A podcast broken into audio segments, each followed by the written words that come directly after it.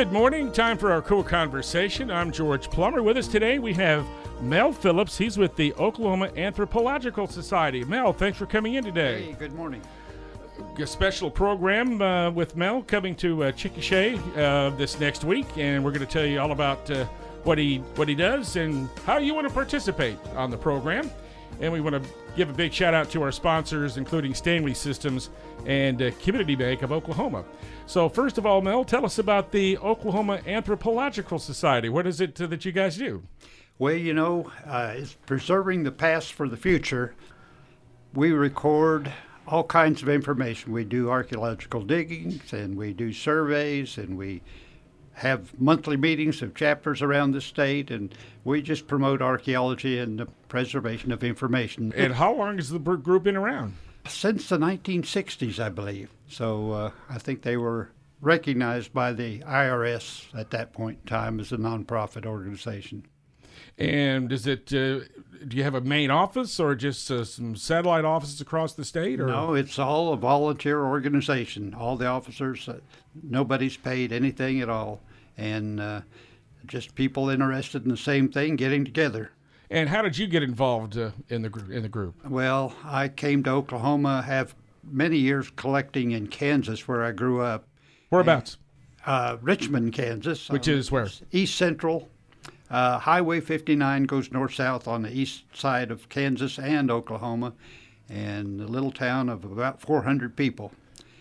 Uh, actually, the the uh, year that uh, I found my first arrowhead was due to that little town having a free fair, and next year will be the hundredth year of that free fair parade and the whole routine. Town of 400 people, that's quite an event. Yes, sir. so, uh, but it rained the morning. My dad and I went to help set up for the fair, and uh, the, a gentleman there in town said, "Well, come on over to the house until it dries up a little bit." And he had arrowheads on the wall, and he said, when we admired it, he said, Well, if you'd like to go find some, he said, uh, I can tell you where there's a site where you can go look.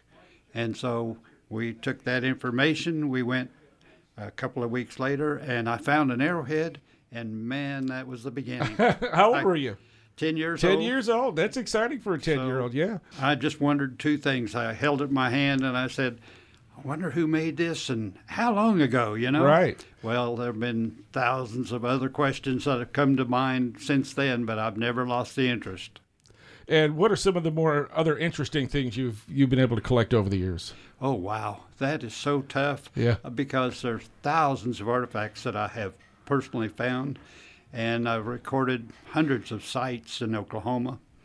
So, uh, gee, what's interesting, a 12,000 year old spear point is kind of interesting to most people. The years make a difference, but I've found all kinds of bone tools, stone tools, pottery tools, all sorts of things. So it and there's more to be found. Have you kept all of these? Well, everything I found I have kept. Really? My collection is strictly uh, personal finds. I know nothing bought, nothing sold, just everything. I, I'm like a hoarder. Do you have a separate room or separate building for well, all these things? Or? A separate room mm-hmm. for sure, and it's overflowed into uh, storage areas because I can't display the, all of them. But you are out sharing your knowledge of all this, and you're going to have a special program coming up uh, at the Chickasha Library this next week. Exactly. Uh, I'm I'm anxious. It's kind of an experiment for me because uh, I don't know exactly what I'm doing. Mm-hmm. I just said, well, let's set up, invite people, and uh, this this airing and flyers around the different places around town and the county. I'm trying to find collectors that'll bring in oh a, a maximum of 20 items for identification, and we'll do our very best to identify everything that they bring in. And is there a process you go through to kind of figure out the, the age, I think, is what a lot of people are, are interested in. Well, I actually have developed a system uh, based on publications that identify artifacts, mostly projectile points. And uh, they're, they're published in alphabetical order by arbitrary names that are given to them, and you can flip through two, three hundred pages of pictures and just to find one. And man, that's slow. Professionals and amateurs, students all have the same problem. So for me, I've simplified that. I've divided all projectile points into various hafting styles, shapes, and so corner notch, side notch, contracting stem, etc., etc. And there's only about 25 or so in each of those categories. So if you have a projecting, uh, a, a, contracting stem point, you've got a, a list uh, pictures of about 25 points. You can flip those quickly and identify an artifact very quickly. So you're going to abbreviate the the process pretty quickly. Yes. Uh, you've, you've, done this for so many years that uh, well, you know. a lot of them yes. I know by sight. Right. But, but the guide is, uh, and I summarize those little groups with a uh, a graph. It's a spreadsheet actually that I've color coded and showed the time periods, and so they can look at this for let's say corner notch points. They're all listed alphabetically. Uh, but then uh, I bar out the time periods that published for that style of point, how long it was made and when it was made. And I have one sheet, one page that shows all of that for us, that style. And so uh, it's uh, really popular. When they see that, they say, oh my God, I wished we'd had this all along. Uh, I've got permission to publish it, but I'm not a professional writer or anything, so it takes a long time for me to get something in print. Thanks for spending part of your weekend with us on the KOOL Konversation. We have Mel Phillips in the studio today with the Oklahoma Anthropological Society. And uh, again, you've been inviting folks to come out to the library this next Saturday. And uh, what time? Well, it's from 10 in the morning to 4 in the afternoon. So we'll have quite a bit of time. And basically, when people come, they can they can bring things they found, or they can just come and, and see what people bring and visit, because it's uh, it's the fellowship. I mean, the excitement of a find is uh, it's great for me. I mean, every time I find something new, I'm I'm excited, but then the excitement is over unless you share it with somebody and you find people that are interested in doing the same thing, well, that's what this uh, get together is all about learning more about what you found and sharing it with other people. You relive the excitement. I have done uh, this particular event one place in mm-hmm. the state, in Muldrow, Oklahoma, which is about 10 miles west of Fort Smith, Arkansas. And uh, they have been meeting and uh, getting together once a month ever since uh, about a year or a little longer, and they have great meetings and a lot of show and tell. so uh, we, it's important to, to tell our audience today that you're only going to guesstimate the age of the object, correct? I do give the time period that style was mm-hmm. made. I also give uh, the name that was given to that point style and the cultural affiliation. So uh, those those three things uh, I provide on every, everything that's identified, and how I do it is uh, when they come in, we register their name, their phone number, and their email address. And then if they bring things to be identified, and we limit that to 20 items per person, uh, then uh, we'll uh, ask them not where they found it exactly, just what county they found it in, so we can get that information as well. And then we uh, basically uh, take their artifacts and put them on a grid, a one centimeter grid, and take a picture.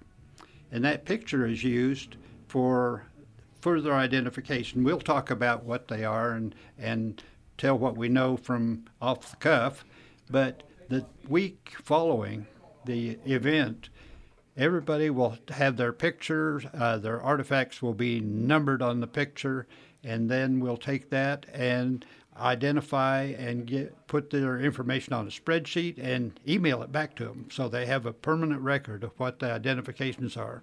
That gives them a lot more information than most of them have. And you'll have some uh, some other folks with you to uh, help you with your yes, assessment. I have uh, the president of the Oklahoma Anthropological Society, uh, Ray McAllister, he's going to talk about and visit with people about the organization and what it does and how they could, if they wanted to, be a part of that. And if somebody wants to maybe form uh, maybe a local organization to be part of this, or oh, we'd love that because uh, uh, we're always looking for other people and and always interested in what they're finding.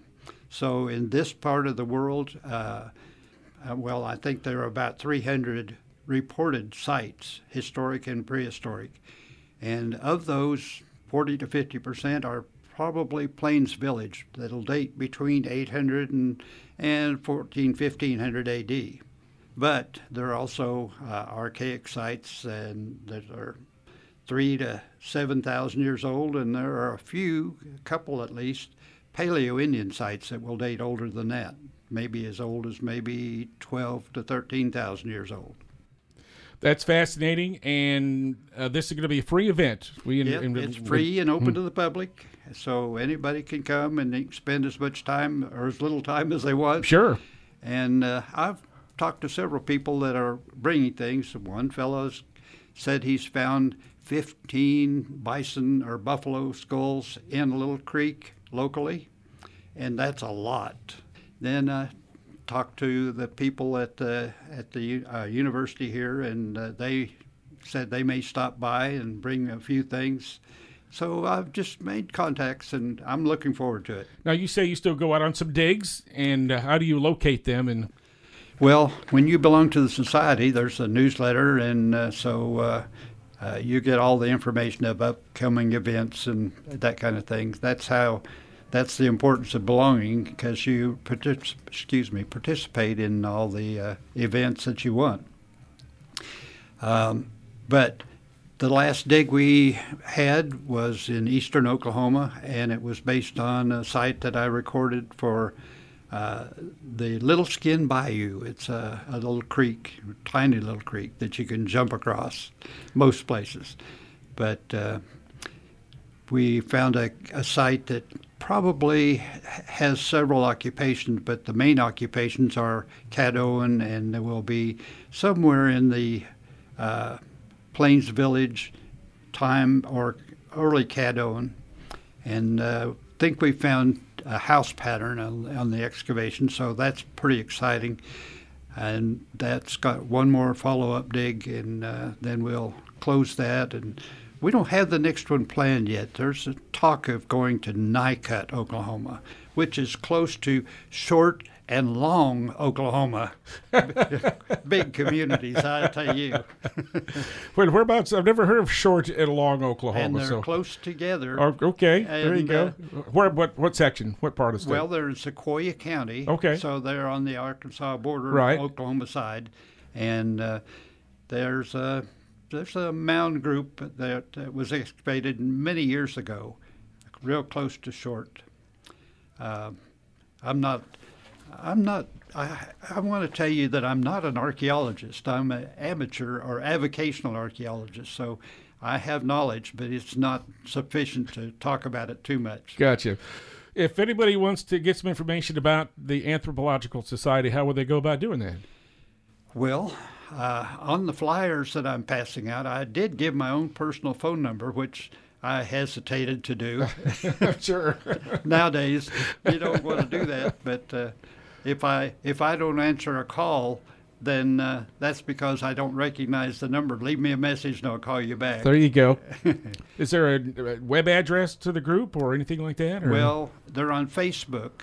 Oklahoma Anthropological Society is quite active on Facebook, so several hundred people are following that regularly, and it'll announce all the, including this event.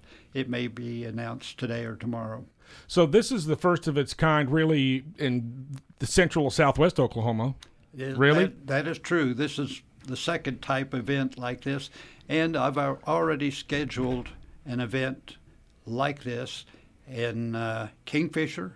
That will be three weeks after this one, and three weeks after that one, I'm planning to hold one in Ada, and then four weeks after that, I'm planning to have one in Atoka. So I'll I'll just keep doing this as as long as it's fun and and people are enjoying it and that kind of thing. Well, keep us posted, and if you've got anything else coming up uh, in uh, the Chickasha, Duncan, Anadarko, Lawton area, we'll be happy to pass it along. So thanks so much. Thank you. Mel Phillips with the Oklahoma Anthropological Society on our KOOL Konversation program today. And a big thanks to our sponsors, Community Bank of Oklahoma and Stanley Systems.